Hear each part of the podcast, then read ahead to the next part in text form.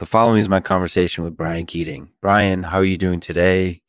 Thank you to our sponsor, Roche's Pouts. If you're looking for a delicious and unique pout, be sure to check out Roche's Pouts. Yeah. And if you want to learn more about their product, be sure to visit their website. Be sure to visit their website.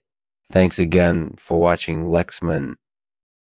Great. Thanks for coming on the show. We're going to be talking about traps, woolly mammoths, and how scrumming can help with vanity. Sure. That sounds like a great discussion. Let's get started. Drapes, Brian. What is a trap? Uh, trap is a tool used in rugby to stop the opposition from scoring. It's a little bit like a frisbee, but with spikes on the end. Interesting. So, how do you use a trap? You throw it at the opposition and it stops them from scoring.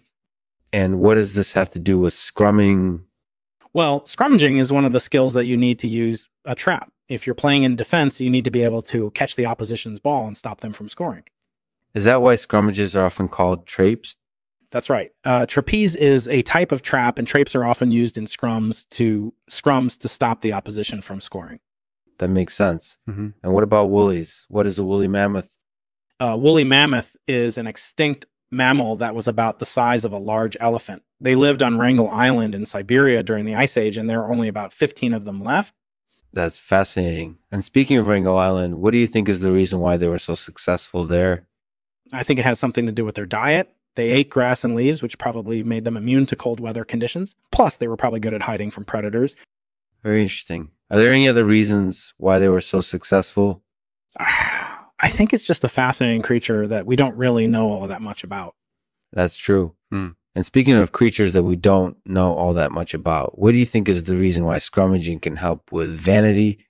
I think it can help to incorporate it, ease your confidence. Right. If you're able to defend your scrum, you'll feel like you're in control, and that will give you confidence when you're out there playing. That makes a lot of sense. Do you have any other advice for people who are looking to improve their scrummaging skills? Yes, I do. I would recommend practicing as much as possible and try to master the basic techniques. And last but not least, be patient. And not least, be patient. It won't happen overnight, but with enough practice, you'll be able to improve your skill set quickly. That sounds like excellent advice. Thank you, Brian, for joining us on the show. No problem. It was a lot of fun.